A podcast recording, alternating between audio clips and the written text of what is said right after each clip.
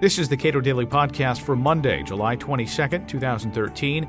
I'm Caleb Brown. What drove Detroit, one of the most prosperous cities in America, into bankruptcy? And what options stand before the once great city as it tries to escape obligations it simply cannot pay?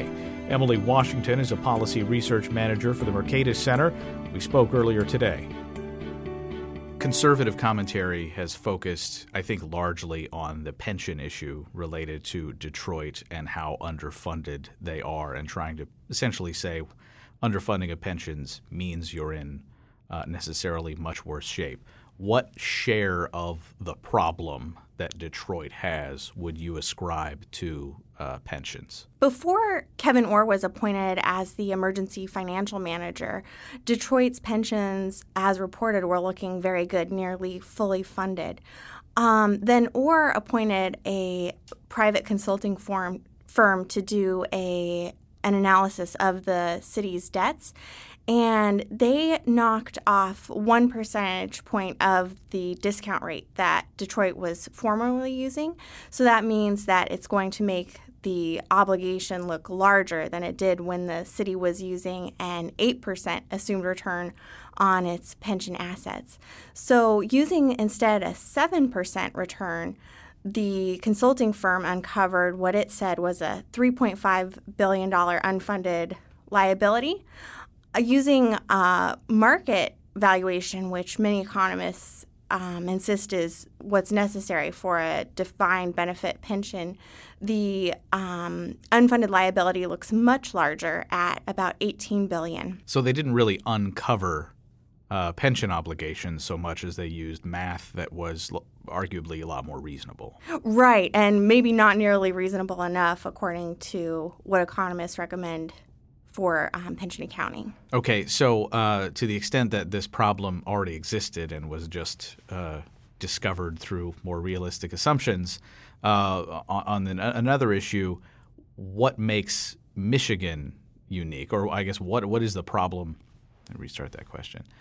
So, what is the problem uh, beyond pensions that has allowed Detroit to get into the situation that it's in now? Well, I think some of the historical policies that have favored the U.S. auto industry in Detroit, um, dating back to um, implementing protectionist uh, policies to um, allow its industry to continue while maybe not being as competitive as the rest of the world have played a big part.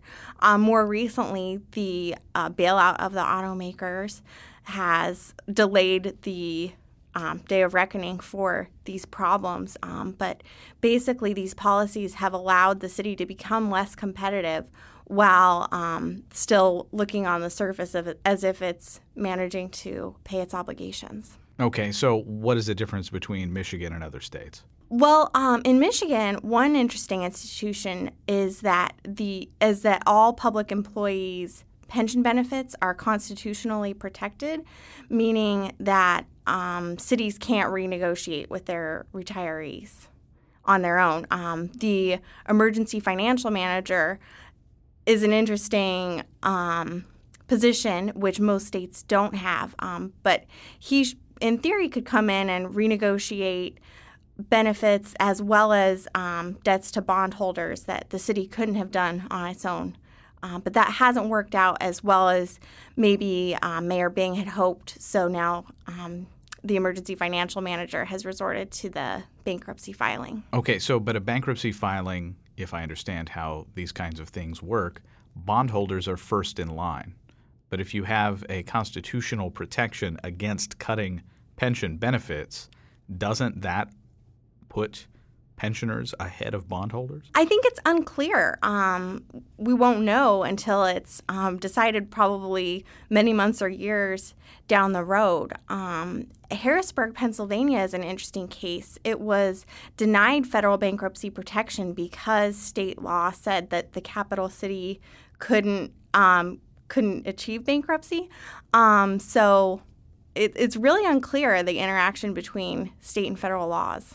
Uh, before we started recording, you mentioned that uh, there are some state arrangements that effectively allow municipalities to pay less than their required payments on bonds? How does that work? So, um, San Bernardino, California, is an example of a city that chose to put pensioners ahead of bondholders. Um, basically, they determined that uh, their obligations to CalPERS, the state's pension fund, were not um, actually a debt, so they still made that uh, required payment to CalPERS, where and they chose to pay less than they owed to their bondholders. Um, but other California cities, um, like Stockton, is still in the process of its bankruptcy proceedings, but it looks like they are going to choose to pay less than their required contribution to CalPERS and pay their bondholders in full.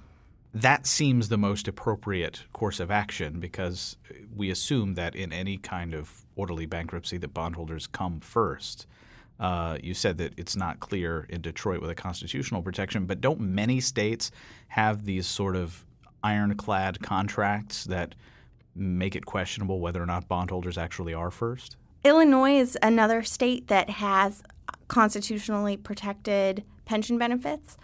Uh, healthcare benefits, which are also a huge obligation and very underfunded in Detroit, are less clear whether or not those count as part of the retirees' benefit that's guaranteed or whether they can be renegotiated. What have other states done to try to deal with the fact that they have essentially crushing obligations, debts and otherwise, and uh, try to get back on sound financial footing. Rhode Island is an interesting case. In the midst of Central Falls bankruptcy, which is a very small city in Rhode Island, the state passed legislation guaranteeing that uh, bondholders would be paid ahead of everyone else. So that was in an effort to protect the ability of all the state cities to continue borrowing by um, alleviating bondholders' concerns that they would not be paid in full. Uh, that resulted in the state making, or excuse me, the city of Central Falls making large cuts to retirees' guaranteed benefits. Um, in many cases, retirees are making about half of what they were promised from uh, the city that can't make retirees happy, but what is the likely result for for Rhode Island? Certainly not for retirees. Um, I think the likely result is that it will um, allow cities to continue borrowing more than they would have been able to had Central Falls um, not paid their bondholders in full. Uh, I think it's certainly concerning for many of the city's um, public employees and retirees that they might not be getting these benefits that they'd counted on.